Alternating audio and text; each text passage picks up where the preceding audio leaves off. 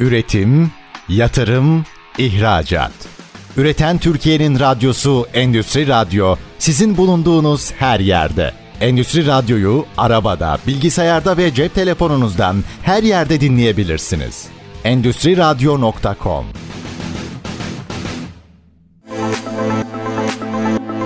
...21 yıldır markalarla yatırımcıları buluşturan Bayim Olur Musun fuarının sunduğu franchising ve markalı bayilik programı başlıyor. ST Endüstri Radyo'da Bayim Olur Musun fuarının sunduğu franchising ve markalı bayilik programına hoş geldiniz. Efendim tekrar söylüyoruz ama her çarşamba saatler 17'yi gösterdiğinde ben Hakan Ömer Gider... Bundan böyle diyorum, her zaman, her çarşamba sizlerle franchising ve markalı bayilik programını yapıyoruz. Franchising ve markalı bayilik programını yapmamızın amacı, franchising veren değerli markalarla franchising almaya niyetlenen kıymetli yatırımcıları aslında bir araya getirmek. Tabii ki bir araya getirmek fiziksel bir ortamda gerçekleşen bir şey değil.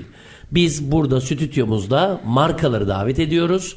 Eminim radyolarının başında da değerli nitelikli yatırımcı adaylarımız da oradan bizi, radyoların başından bizi dinliyorlar ve sorularına cevaplar üretmeye çalışıyoruz. Her hafta farklı kişileri davet ederek benzer konuları farklı bakış açılarıyla konuşmanın peşindeyiz. Efendim tabii ki hayat devam ediyor anlayışı maalesef devam ediyor ve önce 6 Şubat arkasından 20 Şubat depremlerini göz ardı edemeyiz. Çok büyük bir alandaki 11 ilimiz çok ciddi sıkıntılar yaşadı. Çok değerli dostlarımızı, tanıdığımız tanımadığımız yurttaşlarımızı kaybettik. Acımız çok büyük. Zaten ekonomik sıkıntılarla dönmeye çalışan bir ülke olarak beklenmedik bir yerden çok daha büyük bir tırnak içinde darbe aldık ve sorun yaşıyoruz. Yaralarımızı sarmaya çalışıyoruz. Hayatı devam ettirmeye, ticareti devam ettirmeye çalışıyoruz. Bölgelere giden değerli markaların temsilcileri önümüzdeki haftalarda bizlerle radyomuzda olacaklar. Onların gözüyle oraları tekrar göreceğiz. Ama ticaretin durmaması gerekiyor. Ticaret olmazsa ekonomilerimizi hiçbir şekilde saramayız. O yüzden de tabii ki eskisi gibi değil ama yeni bakışlarımızla, farklı yaklaşımlarımızla markalarımızı yine güçlü hale getirip bölgelerde değerli tüketicilerin hizmetine sunmamız gerekiyor. Yatırımcılarımız gördüler ki bir anda her şey heba olabiliyor. Onların bir korkusu, bir çekingenlikleri var. Fakat İdame etme kavramı, hayatı sürdürme kavramı bizi şu anda korkudan çok, endişeden çok umuda götürmek zorunda. Şimdi bugün çok değerli bir konuğum var. Kendisiyle yaklaşık 3 saattir sohbetteyiz. Uzaktan geldi. İstanbul'a göre uzak.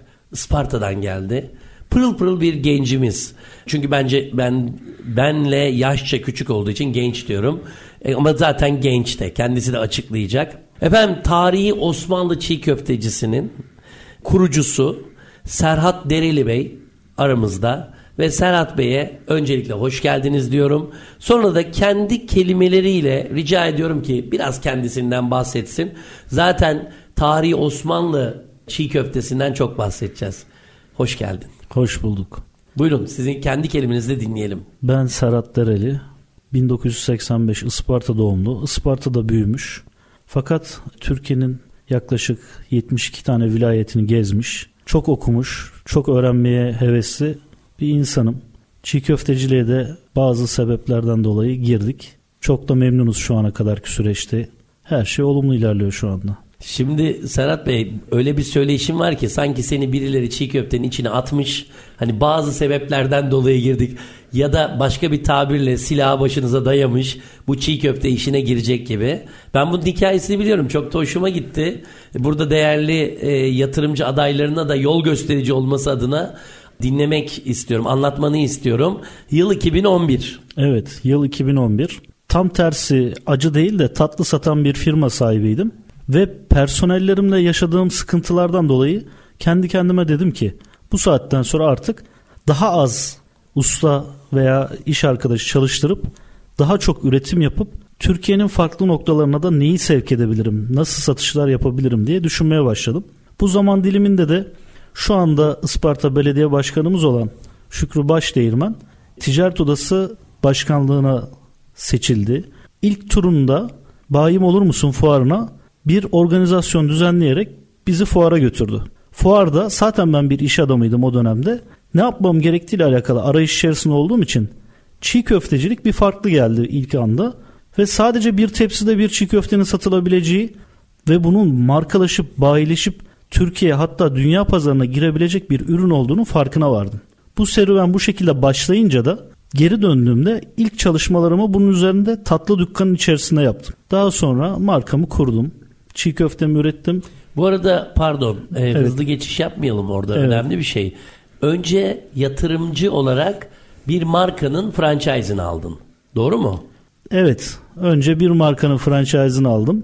Daha sonrasında bu marka benimle arasında bazı problemler çıktığından sebep ben de kendi markamı kurup Türkiye pazarına ve dediğim gibi hatta dünya pazarına nasıl açılabilirim diye düşünme ve bununla alakalı Ar-Ge çalışmaları yapmaya başladım.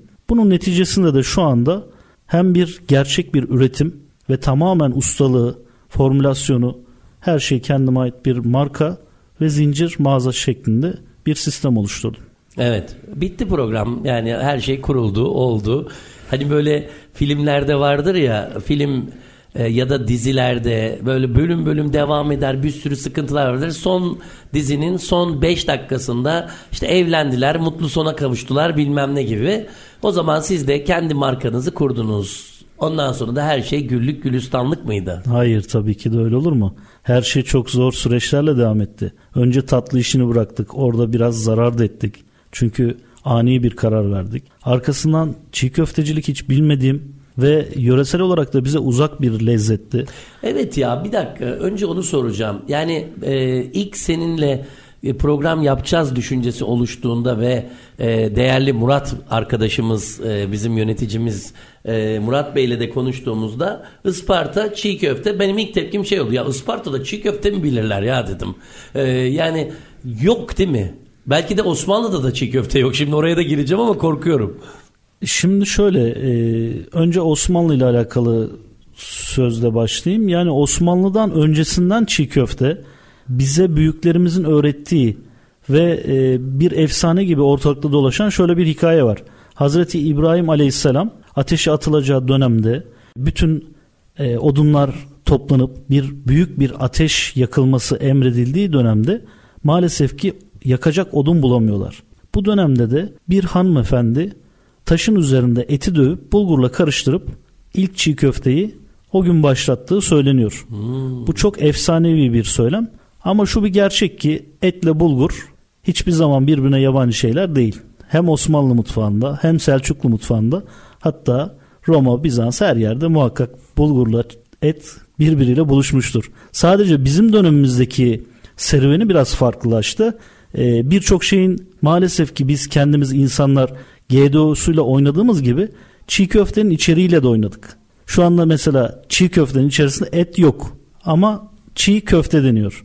Şu anda içerisinde salça, bulgur, kimisinin farklı ürünler katarak yaptığı bir malzeme haline geldi. Öncelikle buna cevap vereyim. Peki bir şey söyleyeceğim. Yani çiğ köfte imkan olsa gene etlisini mi yapıp satmaya niyetlenirdin? Yoksa hijyen olsun ya da hijyen demeyelim. Hijyeni zaten sağlarsınız da lezzet olsun.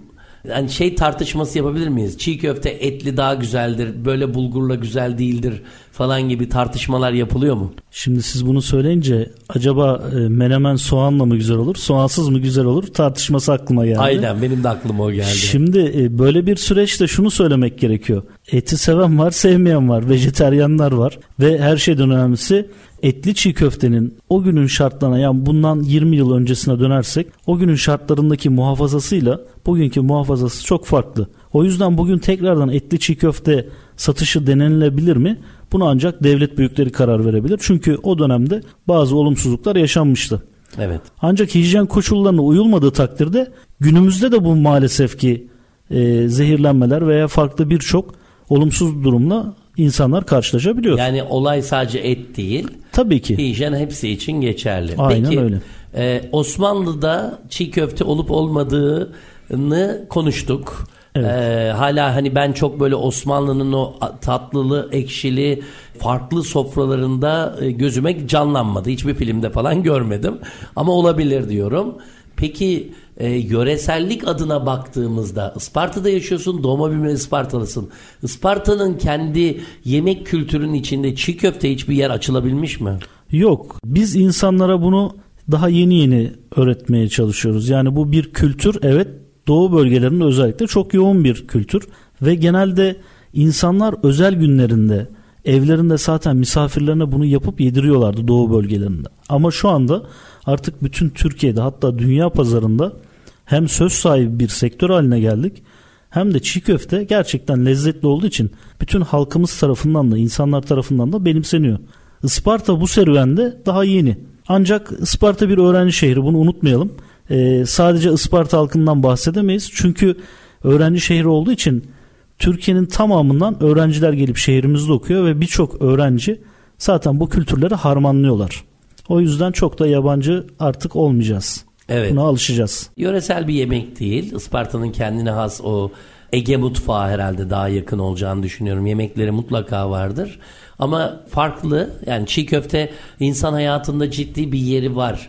İşte zaten böyle İbrahim Tatlıses'in meşhur otelde çiğ köfte yapma hikayesiyle başlayan, işte ardından her türlü lezzetin yanında gidebilecek, çerez gibi de yenen, yemek gibi de yenen, işte dürümünün yapıldığı, çok farklı sunum şekillerinin yapıldığı, dediğin gibi ritüelleri var. Onu işte çiğ köfteyi yapması, yapım aşamasının ritüeli ayrı, içine konan malzemelerin ritüeli, işte tası farklı, tabağı farklı, her şeyiyle aslında çok güzel bir şey ve bir şekilde Türk halkının, yani tüm Türkiye'deki tüm coğrafyaya sevdirildi. Karadeniz'de de seviliyor, Ege'de de seviliyor, Akdeniz'de de seviliyor, her yerde seviliyor.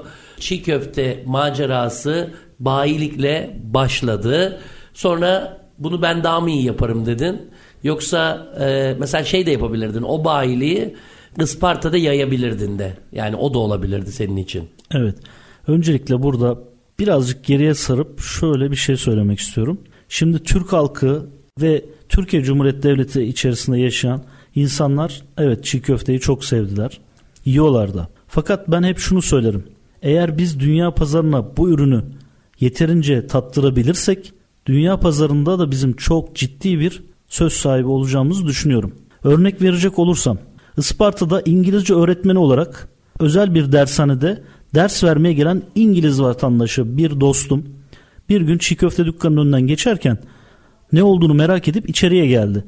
İngilizce biraz kısa muhabbetten sonra bir çiğ köfte tattırdığımda ilk başta çok değişik bir tepkiyle karşılık verdi, gitti, acı geldi, farklı bir lezzet, ama daha sonra ailesiyle gelip çiğ köfte yemeye başladı. Bu hikayeye devam edelim. Yani benzer örneklere, evet, devam edelim ama galiba gözümden kaçmış. Sürenin de bu bölüm için sürenin de sonuna gelmişiz.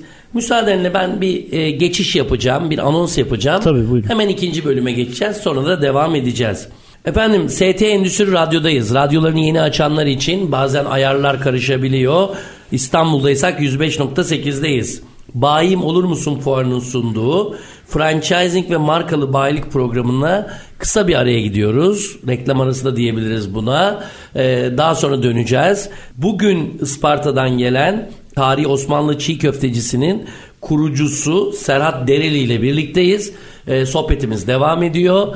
Bizi dinlemeye devam ediniz. Üretim, yatırım, ihracat. Üreten Türkiye'nin radyosu Endüstri Radyo, sizin bulunduğunuz her yerde. Endüstri Radyo'yu arabada, bilgisayarda ve cep telefonunuzdan her yerde dinleyebilirsiniz. EndüstriRadyo.com.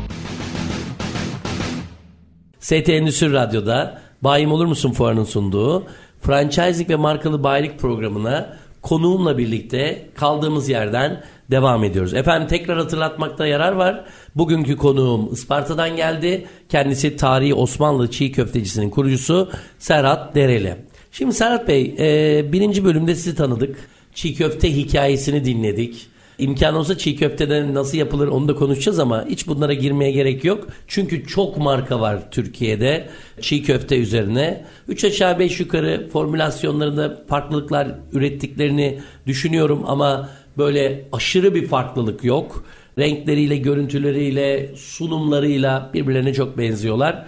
Galiba ayak alışkanlığıyla insanlar gidiyor. Bazen fiyatına göre gidiyor. Benim de sevdiğim bir ürün. Ben de 15 günde bir, ayda bir tükettiğim bir ürün olarak bakıyorum.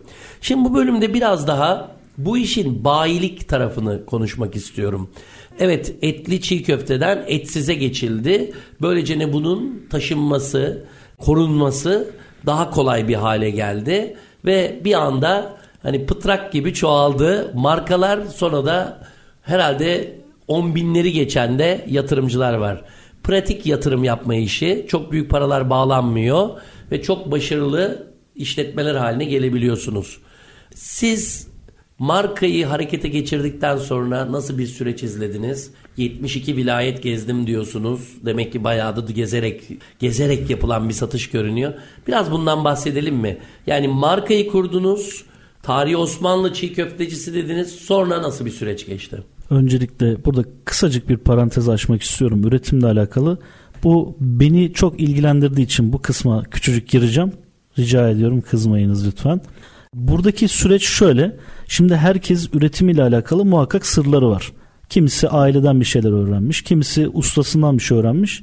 Benim formülasyonum ve üretim tekniğim tamamen kendime ait. Ve çok çeşitli bir üretim tekniğine sahibim. Bütün baharat karışımları, sos karışımlarımı kendim yapıyorum. Bununla beraber özellikle küçük bir reklam olacak ama çiğ köftenin içerisinde kesinlikle bulyon yok. Ketçap da yok. Çin tuzu, MGS denen madde de yok. Bunu belirtmek istedim. Diğer sorduğunuz soruya da şöyle cevap vereyim. Ben tabii ki gezerekten bu franchise'lik, bayilik verme olayını bizzat yerinde görerekten, insanlarla tanışıp o bölgede nasıl bir lezzet istiyorlar, hem bunu analiz yaparak. Mesela Bursa'ya gidiyorsun, farklı bir acı versiyon düşünüyor insanlar. Ama Urfa'ya gidiyorsun, bambaşka bir acı versiyon düşünüyor. Konya'ya gidiyorsun, Urfa'yla aynı sonuç çıkıyor. Aydın'a gidiyorsun, Bursa'yla aynı çıkıyor. Ben bu sentezi yaptım bütün Türkiye çapında. Açıkçası öyle söyleyeyim. Gidemediğim 10 tane il var. Bu illerde sadece Karadeniz bölgesiyle sınırlı. Sadece oraya vakit bulamadım. Yoksa o bölgeye de tekrar gideceğim, nasip olursa orayı da gezeceğim ve orayı da bir sentez yapacağım. Bayilik verme sürecimizde bu şekilde önce analiz yapıyorum, sentezliyorum. Daha sonra farklı reklam kanalları üzerinden bayilik vermeye çalışıyoruz. Evet, bayilik vermeye çalışıyoruz. Burada da tabii hemen şu anda bizi dinleyen değerli yatırımcı adayları şunu düşünüyor. Ben bu işe ne kadar para ayırırım? Ne kadar sürede geri döner? Çünkü bu bayilik işinin en önemli kısmı yatırdığım parayı ne kadar zamanda geri alırım? Ve bu iş benim için karlı bir iş mi olur? Yoksa hani böyle çırak mı çıkarız diye bir tabir var ya, işten çırak mı çıkarız? Exit deniyor. Artık insanlar iş yerlerini kapamıyor. Exit diyorlar. Çıkış yapıyorlar. Yani başka birine dükkanı satıyor. Başka bir şey yapıyor. Hani eskiden ayıp bir şeydi satmak falan böyle şeyleri. Şimdi öyle bir durum yok. Birçok işletme de girerken diyor ki ben 18 ay sonra da güzel bir yatırımcı bulurum. Yerimi ona veririm. Güzel bir şey olur. Bu özellikle Konya bölgesindeki kafeterya, nargile kafelerinin çok yaptığı bir şey. Yaklaşık 18 ay içinde el değiştiriyor sürekli. Bunlar hiç kimse tek sahibi değil yani. Aynı zamanda güzel de bir şey. Güzel yerler farklı insanların işletmelerine geçiyor. Hiçbir şey evladiyelik, ömürlük değil bizim için. Bilmiyorum. Şimdi şöyle söyleyeyim. Bu çok üzerinde konuşulabilecek bir mesele aslında. Bir yatırımcı, yani en düşük bir kere günün şartlarını söyleyeyim. 50 bin liradan aşağı bir yatırımla çiğ köfteciliğe giriyorsa zaten para kazanamayacak demektir. Hı hı. Bu birincisi. İkincisi, yatırımı büyüttükçe çok büyük paralar mı kazanır? Bu da düşündürücü bir nokta. Buradaki en önemli etken dükkanın yeri, işlek olması, dükkanın insanlara gerçekten anında temas edebilecek bir boyutta olması. Bu birincisi. İkincisi, bayi açacak, franchise açacak arkadaşın kendisine olan inancı ve bu işe bakan bakış açısı. Yani bu işten ekmek yiyeceğine inanaraktan mı giriyor, yoksa ya bir dükkan açayım da şu kenarda dursun, para kazanırsa kazanır, kazanmazsa kazanmaz. Ben bu hayatta şuna inanıyorum. İnanmadığın hiçbir işe girmeyeceksin. Eğer girersen orası zaten para kazanmıyor. Ne kadar zengin olursan, ne kadar büyük yatırım yaparsan yap, çok büyük yatırım da yapsan, inanmadıysan para kazanamazsın. Önce buna inanmak lazım. O yüzden bayilik almak isteyen yatırımcı adaylarımızda biz öncelikli olarak gerçekten bu işe saygı gösteriyor mu? Yani çiğ köfteciliğe karşı bir artı duygusu olarak ya ben bu işten para kazanırım, bu bir meslektir diyebiliyor mu? Çünkü biz ilk zamanlarda bunu çok yaşadık. Ya çiğ köftecilik değil mi kardeşim, 3 bin liraya dükkan kuruyorsunuz diyen çok duyduk biz. Küçümsediler. Evet, küçümsendik. Ama şu anda Türkiye ekonomisine belli bir ciro katkısı sağlıyoruz. Bütün çiğ köfte üreticisi arkadaşlarla beraber. Ve burada bayilik veren firmaların çok büyük artısı var. Tabii ki yatırımcılar bayilik alaraktan katkı sağlıyor ama ilk inanan daima üreticidir. Çünkü üretici inandığı için malını satabiliyor. O malını satabildiği için de diğer arkadaş onun bayiliğini alıp devam ettirebiliyor. O yüzden burada üretici bayi olması, firma olması çok önemli. Bunu bu şekilde düşünüyorum. Ama bunun haricinde kimisi de dediğim gibi bütçesine dayanaraktan uzun yıllar bu iş devam ettirebiliyor ama dediğiniz gibi bir dönem sonra muhakkak el değiştiriyorlar. Bunu da bu şekilde gördüm hep. Yani 3. bölümde biraz daha konuşacağız. Sürdürülebilirlik diyeceğiz biz ona. Vaktimiz var bu bölümde. Evet. İşin sürdürülebilirliğini sağlamak için formülasyonları da soracağım. Tabii ki sen hem franchise almış bir yatırımcı olarak hem de daha sonra kendi markasını üretmiş olarak.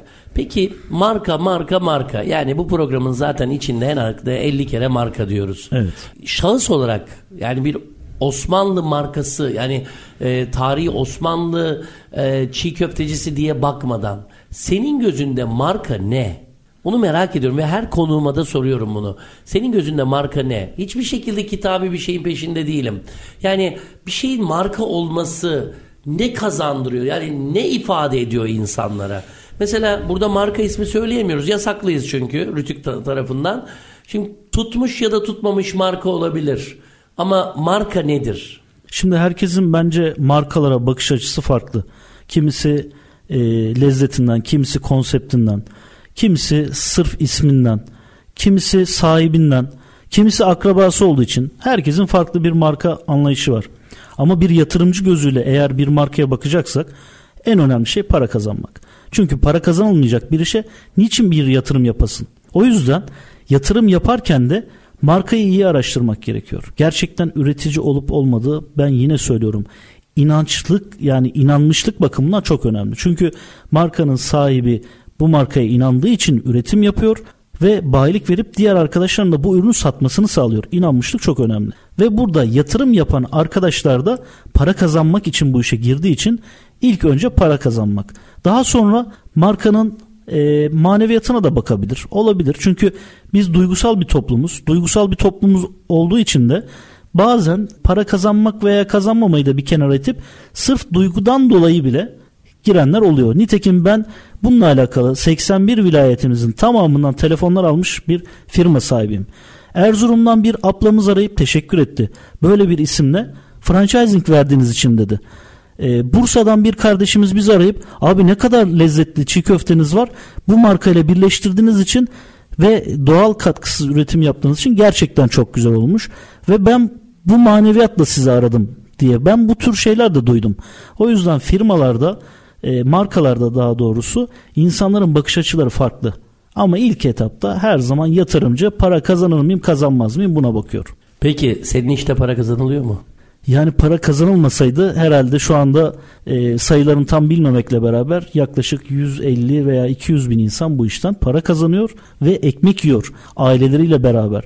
Bu muazzam bir rakam bence. Yani bir kişi de olsa para kazanabiliyorsa iyi bir rakamdır ama burada yüz binlerden bahsediyoruz. Hatta şu anda Türkiye'yi zaten bazı firmalar, çok başarılı arkadaşlar var üretici olarak. Şu anda yurt dışında da fabrikalar kurdular. Oralarda da çok ciddi bayilik yatırımları yaptılar. Yatırımcı aldılar. Biz de inşallah yurt dışına açılmayı hedefliyoruz. Şu andaki hedeflerimizden bir tanesi de bu. Gün gelirse bakacağız. Evet, kulağa hoş geliyor. Yurt dışında bizim markamızı kullanarak, işte o İngilizce öğretmeninin önce sevmeyip sonra ailesiyle gelip yediğini söylemiştin. Demek ki hani başka ülkelerin damakları da şey yapacak, ama zaten 4 milyonun üzerinde Türk Avrupa'da yaşıyor. Almanya'sı, Belçika'sı, Hollanda'sı, Fransa'sı özellikle. O oradaki dostlarımızı da, oradaki ne diyelim vatandaşlara da bu bu lezzetin gitmesi çok değerli bir şey. Peki marka, birçok marka belli bir oranlarda kazandırır. Yani işte baktığınızda %10'dur, %20'dir. Çiğ köfte sanki böyle güzel para kazandıran bir yapıda. 200 bin kişi de bu işten ekmek yediğine göre. Biz şimdi 3. bölüme geçtiğimizde biraz sizin şartları da konuşmak isterim. Tabii ki. Orada şeyi merak ediyorum. Hangisi daha zor? Markayı elde tutmak mı, yoksa bir ürünün franchise olarak yaşatmaya çalışmak mı? Bu biraz tuzaklı bir soru oldu zannedersem. Ama yatırımcı arkadaşlar da muhakkak sizin benim gibi insan ve bu konuşmaları gayet doğal karşıladıklarını düşünüyorum. Herkes, dedim ya, markaları araştırıyor. Gerçekten para kazanıp kazanamayacağına da bakıyor. Eğer ki para kazanamayacağını düşünüyorsa ya inanmamıştır ya da belki ileride deyip ertelemiştir. Ama çiğ köftecilikten para kazanmıyorum diyen bence yalan söyler. Çünkü para kazandıran bir sektörden bahsediyoruz. Ve kar marjı %100'ün üzerinde. Tabii bu bölgesel olarak değişebiliyor. Mesela dükkan kiraları, çok yüksek dükkan kira bedelleri olan arkadaşlarımız var. AVM'lerde zor şartlarda bu işi yapan arkadaşlarımız var. Personel çalıştırırken personel giderlerini maalesef ki ülke ekonomisinin bazen inişli çıkışlı dönemleri olduğu dönemlerde zorluk çeken arkadaşlar da var. Ama nitekim öyle ya da böyle bu iş para kazandırıyor. Eğer öyle olmamış olsaydı bu kadar insan bu işe girmezdi. Çoktan da yok olur giderdi. Peki bu bölümün son sorusu olsun. 1 dakika var. Tüketici, yani sizin sektörün, o 200 bin mağazanın olduğu noktanın olduğu tüketici ayrım yapmaya başladı mı? Yani o markadan değil, buradan alalım abi, şurası daha lezzetli. Paraya göre değil de lezzete, hizmete göre. Senin gözlemin, eminim ben Isparta'da da en az 8-10 tane marka iş yapıyordur yanılmıyorsam, ya da yanılıyorsam lütfen düzelt. Ayrım yapmaya başladı mı? Biz gidelim de şurada yiyelim, geçen gün yedim harikaydı diyecek damak tatları yakalandı mı, yoksa herkes gene fiyata doğru mu gidiyor? Yani şu andaki sormuş olduğunuz soru gerçekten muazzam güzel bir soru. Lezzet bakımından sevgili dinleyenlerimiz muhakkak bu saatten sonra dikkat etmedilerse de etsinler. Ve çiğ köfte aldıkları dükkanlarda hijyen, lezzet ve bir başka çiğ köfte dükkanındaki hijyen ve lezzeti kontrol ettiğinde bir öncekisinin veya bir sonrasının hangisinin daha başarılı bu işi yaptığını farkına varacaktır. O yüzden bütün Türkiye genelindeki öncelikle çiğ köfteci arkadaşların zaten ellerinden geldiği kadar temizlik, hijyen şartlarına uymakla beraber, ama bazen personelden kaynaklı veya günün farklı bir döneminde yoğunluklarda karşılaşılabiliyor. Bu tür şeyler de var. Ama genel olarak lezzetler şu anda birbirine uyan da çok, bizim gibi firma olarak ayrışanlar da var. Onu da söyleyeyim. Çok güzel. O ayrışmayı, farklılığı, her şeyi 3. bölüme bırakalım. 2. bölümümüz de sonuna geldik. Müsaadenle bir anons geçiyorum. Efendim, ST Endüstri Radyo'dayız. Biliyorsunuz Bayim Olur Musun'un fuarının sunduğu franchising ve markalı bayilik programını yapıyoruz. Ben Hakan Ömer Gider. Bugünkü konuğum tarihi Osmanlı çiğ köftecisinin kurucusu genç arkadaşımız Serhat Dereli ile birlikteyiz. Nefis şeyler anlatıyor. Diyoruz ki bizi dinlemeye devam ediniz. Üretim, yatırım, ihracat. Üreten Türkiye'nin radyosu Endüstri Radyo, sizin bulunduğunuz her yerde. Endüstri Radyo'yu arabada, bilgisayarda ve cep telefonunuzdan her yerde dinleyebilirsiniz. EndüstriRadyo.com. ST Endüstri Radyo'da Bayim Olur Musun fuarının sunduğu franchising ve markalı bayilik programına konuğum tarihi Osmanlı çiğ köftecisi Sayın Serhat Dereli ile birlikte 3. bölüm olarak devam ediyoruz. Şimdi Serhat Bey, bizim 3. bölümlerde 2 tane konumuz vardır. Bunlardan biri sürdürülebilirliktir. Yani verilen bayiliğin uzun yıllar devam edebilmesi için neler yapmak lazım? Sadece çiğ köfte bayiliği değil, yani franchising alan ve veren biri olarak soracağım bunu. İkincisi de çok hoş bir şeyimiz var. Böyle yıllar önce Osmanlı'da bir gelenek varmış. Mutlaka duymuşsundur, belki gözünden kaçmış olabilir. Bu gelenek yemeğe davet edilen insanlar, evlerine davet edilen insanlara yemek sonrası küçük hediyeler verilirmiş. Evet, biliyorsun, farkındayım. Evet. Biz buna diş kirası diye öğrendik. Diş kirası. Niye diş kirası? Hediye verildiğinde bu bazen yenen yemekten, bazen küçük bir para, mendil içine konmuş bir şeyden verildiğinde sorarmış tabii alan kişi, heyecanlı bir şeydi. Bu ne? Niye veriyorsun? Bu diş kirası. Niye? Az önce yemek yedin ve dişini yordun. Ve o da kirası. Çok hoş, çok naif. Duyduğumda tüylerim diken diken eden bir şey. Ve ben bunu radyoya taşıdım. Bizimkinin adı da kulak kirası. Evet. Şimdi çok değerli dinleyicilerimiz bizi dinliyorlar. Neredeyse 45 dakikaları geçtik programın reklamları vesaireleriyle ve ilk dakikadan beri aynı duyguyla dinlediklerine de inanıyorum. Ve ben programa katılan değerli markalara diyorum ki bir kulak kirası verelim onlara. Ama sen Isparta'dasın. Şimdi Isparta'da dükkana gelip yiyebilirler. Şimdi ben Isparta'nın dışındaki insanlara bir şey verebilir miyiz? Bunu arada konuştum seninle biraz ama gene de tereddütlerim var. Isparta'da olanlar ve bizi dinleyenlere eminim sen dükkanını açarsın. Porsiyon porsiyon da yedirirsin. Benim şöyle bir niyetim var. Bizi Türkiye'den dinleyen bir 5 kişiye, İstanbul'da dahil olmak üzere, oradan el işaretiyle 10 dedin. 10 kişi olsun. 10 kişiye peki. Şöyle 250'şer gram, 3'er 100 gram birer porsiyon çiğ köfteyi adreslerine gönderelim. Ama hani bu böyle ya çiğ köfte yiyelim de mutlu olalım, yandaki yere 50 lira verecektik bunu da bedavaya getirelim değil de biraz daha yatırımcı niyetiyle şöyle bir lezzet farkını hissetmek isteyen, hayatında çok yerde çiğ köfte yiyip farkını anlayacak dostları öncelik verelim istiyorum. Evet. Olur mu? Tabii ki olur. Yalnız 250 gram biraz küçük bir porsiyon, hani dişin kovuğuna yetmez derler bizde. Biz bunu öncelikle birer kiloyu bir çıkartalım. Ciddi misiniz? Evet tabii ki birer kilo şeklinde gönderelim. İşte bunun kargosuydu bilmem nesiydi. Hiç önemli değil. Yeter ki lezzeti tatmak. Zaten burada biz bayilik verirken de bunu yapıyoruz. Bayilik için bizi arayanlara biz önce numune gönderiyoruz. Tadına baktırıyoruz. Kendimize güvendiğimizi onlara da gösteriyoruz. Daha sonrasında bayilikleri veriyoruz zaten. Ya illa da bayilik değil ama bu farkı tatmak istiyorum. Ya bu adamları bir saattir dinliyorum. Ya bu adam da genç arkadaş Serhat güzel bir şeyler yaptı herhalde desin ki ben buradan tarafsız davranamıyorum. Çünkü yedim, denedim ve çok güzel bir çiğ köfte. Soslarıyla birlikte harika. O zaman 10 kişi şu anda bize mail atan ya da maili de söyleyeceğim şimdi ki mail atarsanız çok iyi. Ama benim bir ricam var, o postalar gittiğinde o çiğ köfteler biliyorum kalıp şeklinde kendisi sıkacak. Böyle o tabakların da fotoğraflarını bizimle paylaşsınlar. Hem tarihi Osmanlı çiğ köftecisinin Instagram hesabında hem Bayim Olur Musun Instagram hesaplarında lütfen paylaşalım.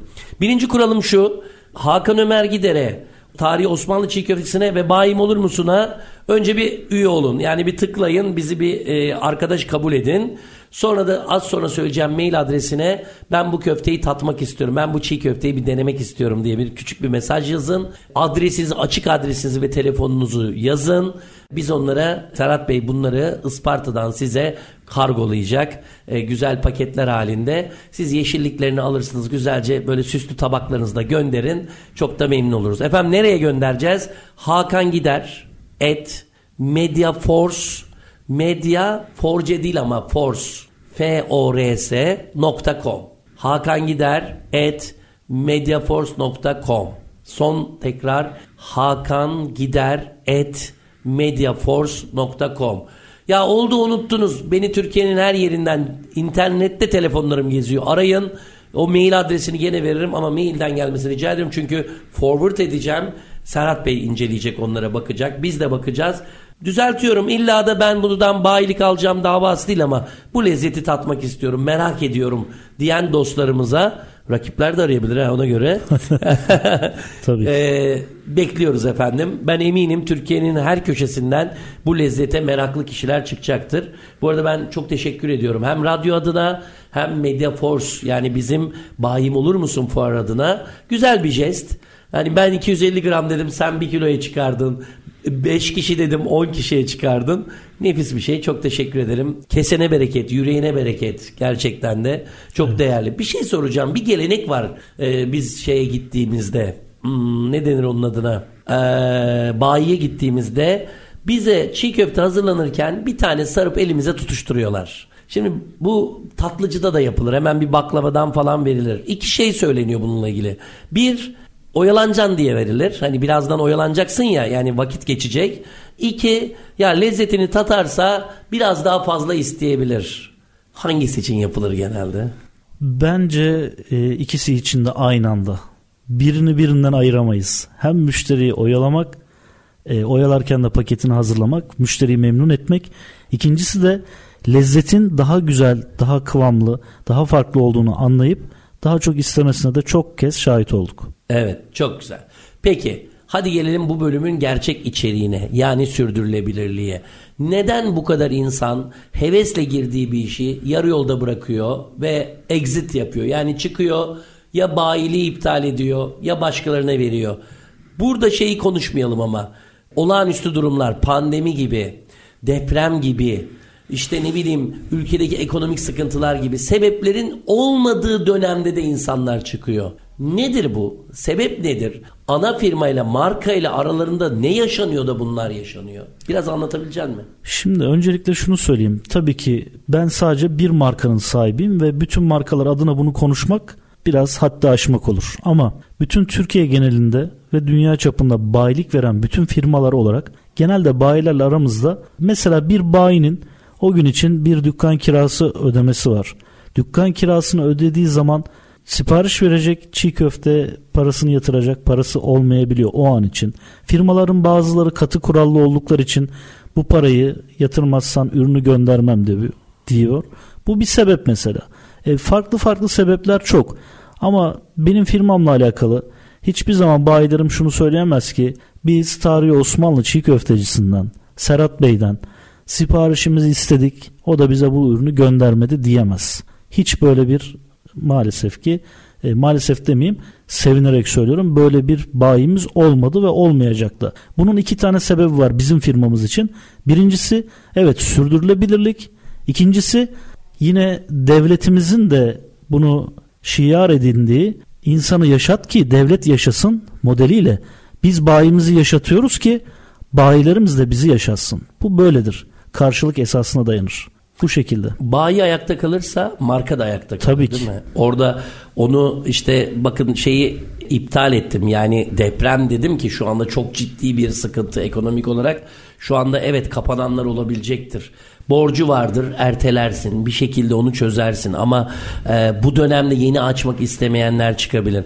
Bunların dışında galiba marka bir hastalığa kapılıyor. Ben hani dışarıdan bir gözlemci olarak bir böyle ego hastalığına tutuluyor. Yani ben markayım, ben büyüğüm, benim dediğim kanundur. Hani Osmanlı deyimiyle ben baş alırım, baş keserim. Yani orada böyle markanın gücünü yanlış yansıttığını düşünüyorum. Doğru mu bu? Şimdi senin için demiyorum, genel anlamda söylüyorum. Evet, tabii. Şimdi şöyle. Dediğiniz olaylarla evet karşılaştıklarımız oluyor. Gün içerisinde aldığımız bazı telefonlardan veya fabrikamızı arayan bazı farklı bayilerin, firmaların bayilerinden telefon alıyoruz ve bizim firmamıza geçmek istediklerini söyleyenler oluyor. Tabii biz de soruyoruz, hangi firmayla çalışıyorsun? Sebebi ne? Bunu en doğal şekilde soruyoruz. Onlar da bazen bu durumu aktarıyor. Çok katı kuralları var. Bizi maalesef ki aileden biri olarak görmüyorlar diyorlar. Ve bizim de WhatsApp telefon numaramıza tuşladıklarında orada karşılarına çıkan ilk şey şudur: ailemize hoş geldiniz. Çok güzel. Bu benzin istasyonu markalarının bayağı ciddi transferlerle birbirine geçtiğini biliyoruz. Çiğ köfte piyasasında da var mı? Çok güzel bir dükkan var ve orayı transferle almalar falan var mı? Abi sen sürekli tuzak sorular soruyorsun. Tuzak değil, merak soruları. Şimdi sen dinleyenleri muhakkak ki kalplerinden veya zihinlerinden geçen soruları sorduğuna inanıyorsun. Ben de buna katılıyorum. Ama şimdi ben bunu söylersem rakip firmalar burada belki bize karşı biraz cephe alabilirler. Yok de ya, vardır herhalde. Yani muhakkak ki var. Yok dersek yalan olur. Evet. Bütün Türkiye genelinde var. Ama bu bence yanlış bir duruş. Söyleyeceğim. Franchising sözleşmeleri süreli mi? Evet, süreli. Mesela 3 yıllığına, 2 yıllığına, 1 yıllığına anlaşmalar var. İyi bir nokta. Başka biri diyor ki senin süren doldu, bize gel, sana 1 ton fazladan vereyim diyebiliyor değil mi? Evet, bunu söyleyen firma sahibi arkadaşlarımız var. Ben buradan da onlara seslenmek istiyorum. Bu maalesef ki yanlış bir davranış. Çünkü inanmışlığı gideriyor. Bayiler eğer bu şekilde bana geçersen köfte veririm, bana geçersen kiranı öderim, bana geçersen dükkanını komple değiştiririm gibi söylemler sektörde büyük bir yara almasına sebep olur. Ve bu yara maalesef ki kapanamaz. Bunu öncelikle firma sahibi arkadaşlara söyleyeyim. Bayi arkadaşlardan da ricam şu: gerçekten bu işe inanıyorsanız inandığınız kişiyle devam ederek yapın. Elbette olumsuzluklar, sorunlar yaşanabilir. O zaman bunu edep ve hayaya en uygun şekilde bence sonlandırın. Yani hakikaten bilmeden çok önemli bir yere parmak basmışım. Bir yaraya parmak basmışım. Tahmin ediyordum çünkü. Evet. Bu kadar çok sektörde bayilik olunca güzel noktalarda adam hazır açmış, yeni yer işte falan, sözleşme süresi bitti ya da iptal et, iptalini ben öderim diyen insanların çıkacağını düşünüyorum. Kıran kırana bir savaş var ve ciddi bir savaş var anladığım kadarıyla. Burada öne çıkabilmek adına sen çok güzel şeyler başarmışsın ve önümüzdeki günlerde neler planlıyoruz şimdi? Bayim Olur Musun fuarıyla birlikte çok büyük bir harekete geçeceğini az önceki sohbette duymuştuk. Evet. Neler planlıyorsun? Biraz onlardan bahsedelim. Çok az sürem kaldı. 2 dakikam var. 1 dakikası senin olsun. Peki, 1 dakikaya bunu sığdırmak biraz kolay olmayacak ama öncelikle tarihi Osmanlı çiğ köftecisi olarak biz 2023 yılını atılım yılı olarak belirledik. Ve bunu yaklaşık 6 ay öncesinden planladık. Çalışmalarımızı bu yönde yaptık. Türkiye ve dünya genelinde bayilik verme serüvenimizi 2023 yılının sonunda muhteşem bir büyük bayi ağına oluşturacağız inşallah. Bu yönde altyapılarımızı kurduk. Altyapı çalışmalarımız tamamlandı. Şu anda telefonlar zaten susmuyor fabrikada da, diğer bayilik hatlarında da. İnşallah çok iyi bir serüven yakalayacağız. Bu yayından da bizi dinleyen arkadaşlardan özellikle şunu rica ediyorum. Gerçekten inanmış, cebinde belli bir miktar yatırım parası olup da nereden nasıl para kazanırım diye düşünen varsa, çiğ köfte sektörü kazançlı bir sektör ama tarihi Osmanlı çiğ köftecisiyle kazancınız 2'ye katlayacak. Buna emin olun. Size sözüm olsun. Oo, çok güzel. Harika. Efendim ben çok teşekkür ediyorum. Ben Serhat de teşekkür ederim. Ayağının tozuyla programa geldin ve keyifli, güzel bir program yaptık. Harika. Aklına sağlık, yüreğine sağlık. Bu genç yaştaki bu atılımların çok güzel bence. Ben de çok teşekkür ederim. Özellikle de belirtmeden edemeyeceğim. Bayim Olur Musun fuarı gerçekten insanın ufkunu geliştiren, insanların gelecekle alakalı planlarını geçmişiyle harmanlayan bir fuar. Buna katılmalarını ve burada, yani bunu reklam olsun diye söylemiyorum. Gerçekten inanarak söylüyorum bunu. Ben inanmadığım bir şey söylemem. Gerçekten bu fuara katıldığınız zaman, orayı gezdiğinizde, girerken ve çıkarken ki kendinizi analiz ettiğinizde zaten anlayacaksınız. Bu kadar. Çok teşekkür ediyorum. Ben teşekkür ederim. Efendim, ST Endüstri Radyo'da Bayim Olur Musun fuarının sunduğu franchising ve markalı bayilik programında bugün sonuna geldik. Değerli konuğum, Isparta'dan gelen tarihi Osmanlı çiğ köftecisinin kurucusu Serhat Dereli Bey ile çok keyifli, çok güzel bir program yaptık. Umarım siz de iyi zaman geçirmişsinizdir ve çok güzel bir de kulak kirasını sağ olsun kendisi sağladı. Gelecek hafta yeni bir konu ve konukla karşınızda olacağız ama programı gene güzel bir sözle kapatmak istiyorum. Seth Godin söylemiş, bu meşhur Mor İnek kitabının yazarı. Siz diyor özgeçmişiniz değilsiniz, siz işinizsiniz. Hoşçakalın.